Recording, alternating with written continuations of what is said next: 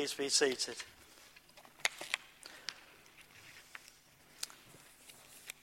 Love so divine demands my life and my soul. Let's pray. Heavenly Father, as we come to look at these words written by your Apostle John so many years ago, we want to thank you for them. We want to pray, Father, that your Holy Spirit would speak to us in our situation from these words. And we thank you, Father, that so much love was given for us. Amen. Well, you'll see the title of uh, tonight's sermon. We're in this series in 1 John. If you haven't been with us before, uh, Jonathan reminded us right at the beginning of this series that the Apostle John was an old man and uh, he was getting towards the end of his life and he was writing to a group of Christians in churches around Ephesus.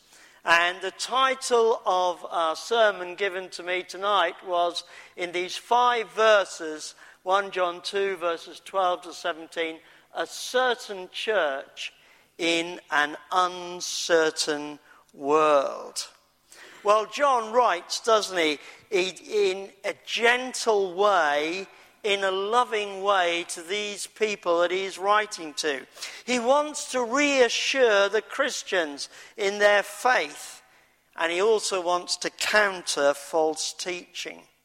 So, what will this certain church actually look like, and what does an uncertain world look like? Well, these are addressed in these two short passages that we have got in front of us. Uh, we're on uh, page 1227 uh, if you want to follow, or it'll be on the screen.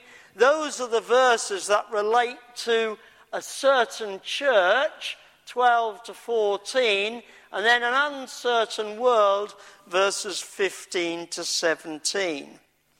Now, as I was uh, thinking and praying about this, uh, I was wondering uh, if Richard James, who is going to be our new rector, asked us individually or asked the PCC to uh, compile a report on the spirituality of this church that he's been appointed to, what would it include? What would we say in that report if we completed that exercise. What does our church look like spiritually? And is it possible actually to measure this? We love measuring things, don't we? We live in an age that loves to measure. You can barely go through a news uh, bulletin without seeing some statistics often in the format of something like this. This is a measure of the country's GDP that basically is how much the country produces or earns over a relatively short period of time. And we love that, don't we? Our society loves that because it enables us to set targets, to see whether progress has been made, or to find fault. Things have changed a lot over the last 40 years. When I started teaching, for instance, in uh, September 1976 uh, at Hellesdon High School, would you believe it? There was no national curriculum for 11 to 14 year olds.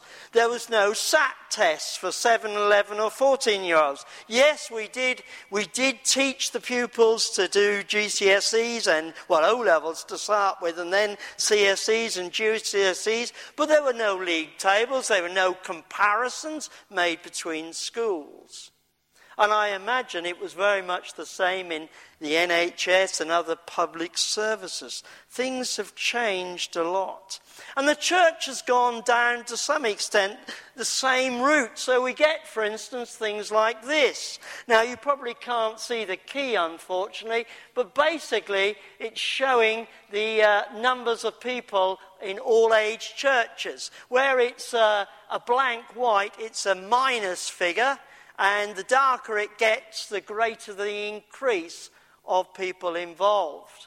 Or we get figures like this, for instance, the number of baptisms, or the number on the electoral roll, the number attending services, etc. But does any of this actually tell us anything about the spirituality of our national church, or our local church, or our individual church? What does the spirituality of the church look like according to John? Well, in 1 John 2, chapter 2, he's writing to these churches and he addresses this within these first two verses that we are looking at. He describes the spirituality in a way that they would understand. For instance, if you look at the screen, I have highlighted in red the words that he uses. So he uses words like little children, fathers, young men, words that they would understand and words that we would understand as well. So he addresses these three groups within those churches. So, what will it look like? Well, it will look something like this. Firstly, we've got the children in the faith, verse 12 to 14. And these are Christians. Yes, they have experienced forgiveness. They are followers of Jesus. They have therefore known the Father. But they are young, not necessarily in physical years, but they are young in their faith. There may be some problems but they are Christians. And this is what he addresses to them. This group are at the beginning of their discipleship. And therefore, like in a physical world that we live in with children, we expect children to grow, we expect them to go through the different uh, aspects of life teenage years, young adults, uh, adults, and then maturity. John would expect the same. There may be some problems as they are in the physical life, but we would expect growth and change. And surely we would expect in any church community to have some of these people. Secondly, he talks about the young in the faith the young in the faith. Now, in this group, what he's referring to in our physical world, he's referring to what we would call perhaps teenagers or young adults. And of course, we expect teenagers and young adults to have lots of energy, lots of dreams, lots of drive and ambition to succeed. And John says that this group are like that. They are active people. They are strong people. Not strong in the physical sense, but they're strong in the spiritual sense. Why are they strong? Because they allow God's word to dwell in their minds, becoming a part of their person. Now, in our context, of course, um, it points us that this group of people are very active in their relationship and following Jesus. They are active in that they are fighting the evil one, John says. They are fighting the evil. How can they do it? Well, they do it because they have regular inputs of his word. Remember what the psalmist said about the young man. The psalmist says, How can a young man keep his way pure? Well, only living by according to your word, Psalm 119, verse 9. So these young Christians are active. They fight against the enemy of the Christian life, and that is, of course, is the evil one. And as with any fighting, there will be cuts and bruises, setbacks and victories. Their faith will be tried, and there will be doubts as they grow in their faith. And of course, it's with this group in particular that we would expect most training to take place. Do we recognize this group within our community here at Trinity? And then, thirdly, John identifies the third group, and these third group of people are those that are most mature. Again, not necessarily in years, but spiritually adult in the congregation, what some have called fathers. These are the group of people that have been following Jesus for some time. They have a deep relationship with God, and they have a wisdom that comes from this relationship. And it's these people that have the wisdom that they can use to train and help the babes in the faith and the young people and allow that cycle to go on. So, do you see, we've got three groups of people in this church. We've got the babes or the children, the young, and the mature or the fathers, all following on, one from the other, all necessary for a church. And this is John's pattern of the spiritual structure within the local churches that he is writing to. So, do we recognize this within our church? Do we recognize it as a church and as individuals? And if we are thinking about ourselves as individually, where do we come within that group? What would our report to Richard say concerning the spiritual structure of our church? Now, it's interesting, isn't it, that John, as I said at the beginning, he's very concise in his words. He makes no comment on the proportion of each of these groups within the church. So, what proportion is there within ours? Well, surely, if we want our new rector to come in and to develop discipleship programs, teaching programs, preaching as well as evangelistic activities within the parish, he will need to have some idea of this within his, the church that he is coming to. So, John then, in these first two verses, identifies the structure of the churches that he is writing to. And then he goes on to take, if you like, a bit of a side turn. Because he then moves on to the practical aspects of this group of people living in the world.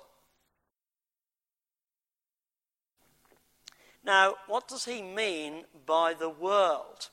Is it the geography of the planet? No, it's not. He's talking about a group of people and how they should respond to this world. So, uh, one of the commentators, Dodd, said of this passage, the word world here is meaning the life of human society as organized under the power of the evil one. And John gives them a relatively simple command. He tells them that they are not to love the world. Do not love the world. Verse 15. And he gives two arguments why they are not to love the world. That is, if you remember, the human society under the power of the evil one. Firstly, he says, you can't love the world and the Father. You can't love the world and the Father. Now, if you remember, Jesus makes a very similar uh, statement. He says to his disciples, You can't love, you can't have two masters. You can't have a master of mammon and a master of God. You can't be under two masters. And secondly, he says, the second reason he gives for not loving the world is found in verse 17, where he says, The world is transient. That is, it's passing on. It's not going to be here forever. Whereas those that are living in God's will will live forever. Two reasons then why they're not to love the world. Now, some people would see there's a contradiction here in John's writing. Some of the commentators make this point. They say, How can he say that they are not to love the world when he writes in John 3:16 that God so loved the world that he gave his only son for it? So Jesus clearly tells us that God loves the world. So why shouldn't they? Well, we can understand it by saying that God, in fact, loves the people in the world he loves the individuals, but not the world as organized as an evil system under the dominion of Satan and not of God. And so Christians then are actually called to love God. That was the first command. And the second command, to love others, but not to love the world. We read of this again in a bit later in John's uh, letter here in 1 John 4:20. John writes, If anyone says, I love God, and hates his brother, he's a liar. For he who does not love his brother, who he has seen, cannot love God, who he has not seen. So they can't or shouldn't hate their brother and sister in Christ. In fact, if they do so, they're living in blindness and darkness. Now, note this is about the church.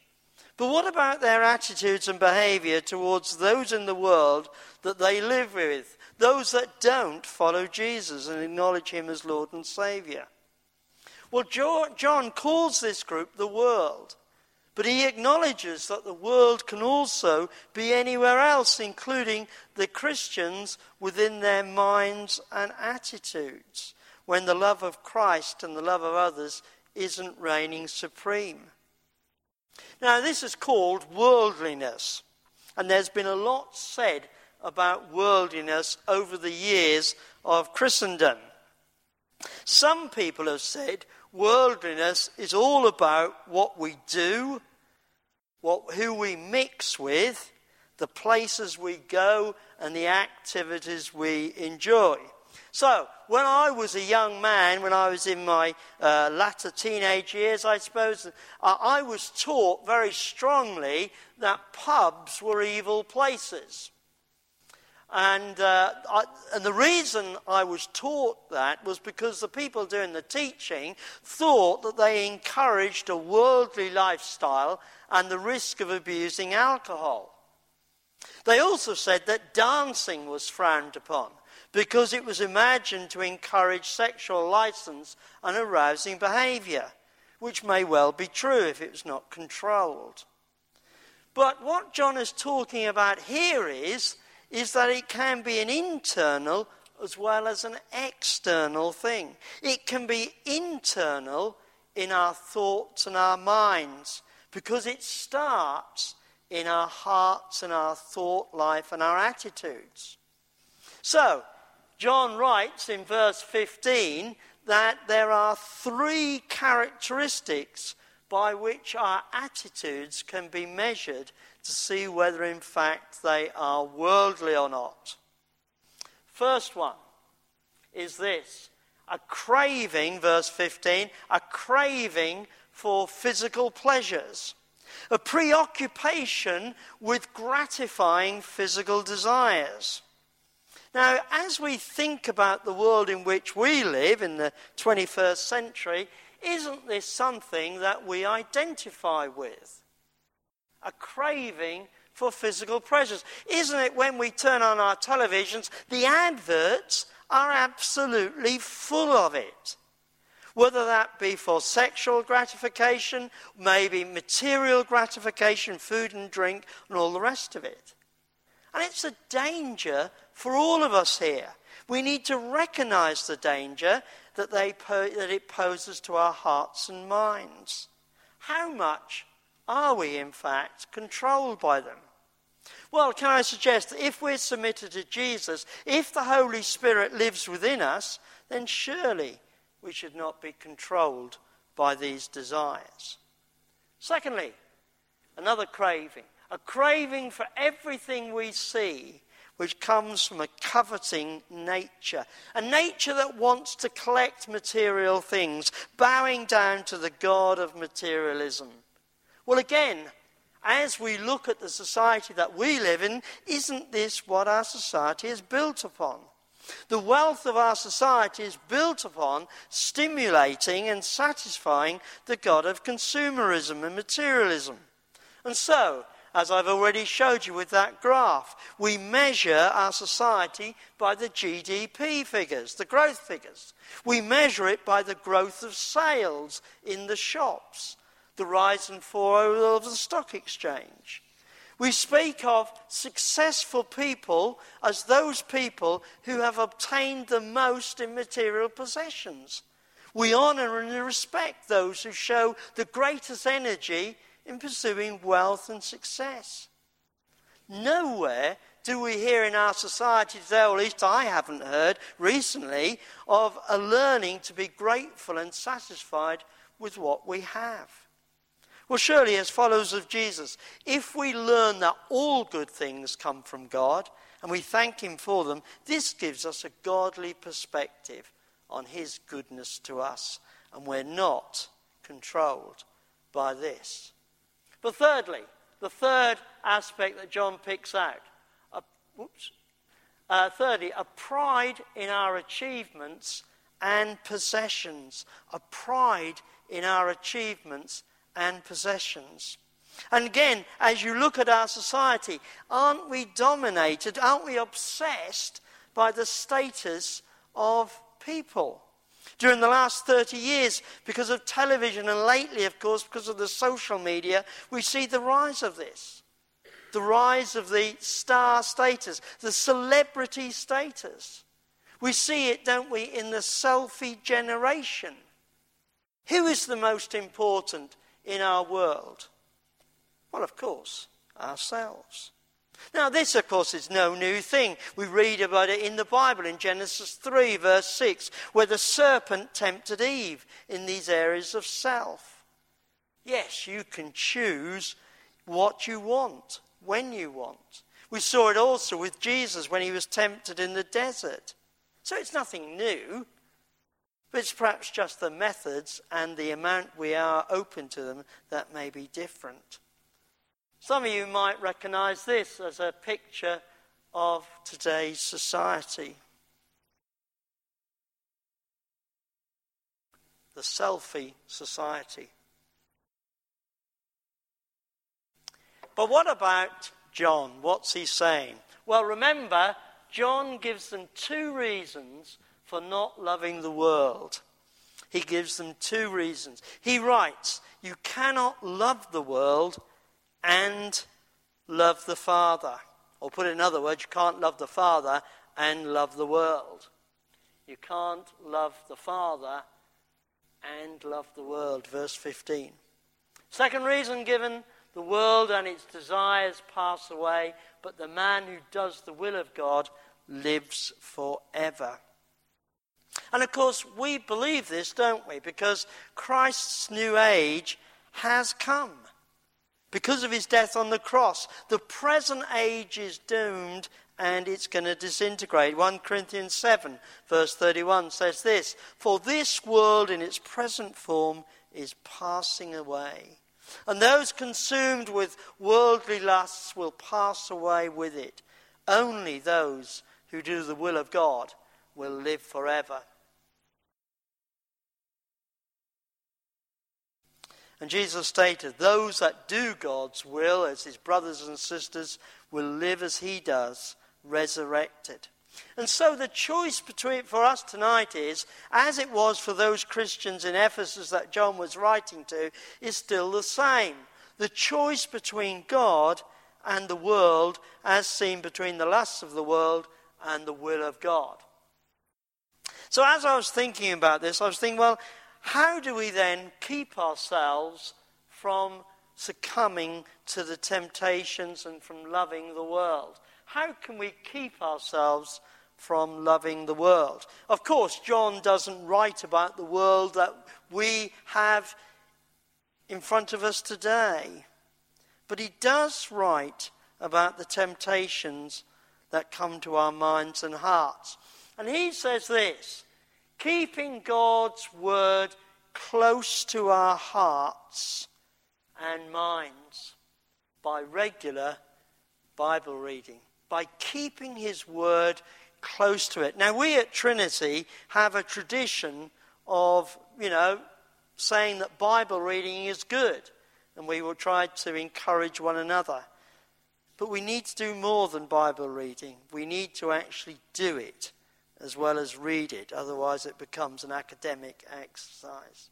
So, firstly, keep God's words close to our hearts. Secondly, by regular prayer committing what we do each day, what we are thinking to God.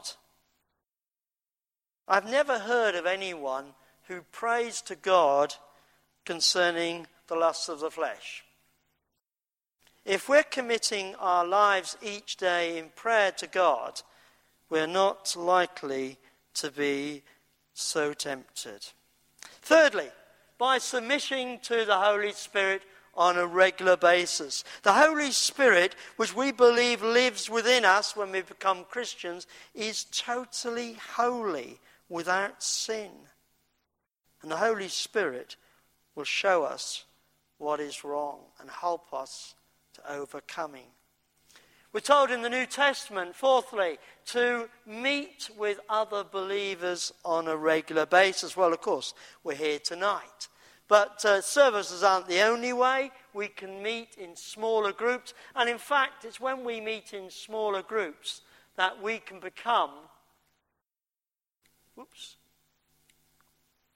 We can become uh, accountable to other Christians in our lives. It's gone. Never mind.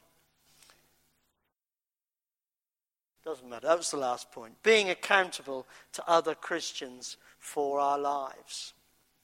So, I think there are five ways in which then we can encourage one another and help ourselves in facing worldliness. Keeping God's in our minds and hearts through his reading his words, by regular prayer, by regular submission to the Holy Spirit, meeting with other Christians and being accountable to other Christians for our lives. But we do need to recognize, don't we, that worldliness is a challenge to all of God's people. It was to these people, obviously, in the towns around Ephesus, and it has been down throughout the ages. John warns the people do not love the world, because if you do, there will be no room for the love of the Father in you. You will be conforming to the controls of the evil one, which eventually will pass away. And so, as followers of Jesus, that we should set our lives at a higher level, doing the will of God, which will last forever. So, as I said right at the beginning, John writes very concisely. And in this short passage, he challenges us concerning the spirituality of our church and us personally, how we live. Does the love and worship of Jesus take that preeminent place in our lives? Or are we controlled by the love and lusts of this world? Well, friends, the choice is ours. Only we can make that choice individually. But let's encourage one another as we meet together, as we stand and chat over coffee, as we meet in small groups during the week. Let's encourage us. Let's be aware that we do live in a world that is under the submission of the evil one, but that Jesus, through the power of the Holy Spirit, offers us ways out from that. Amen.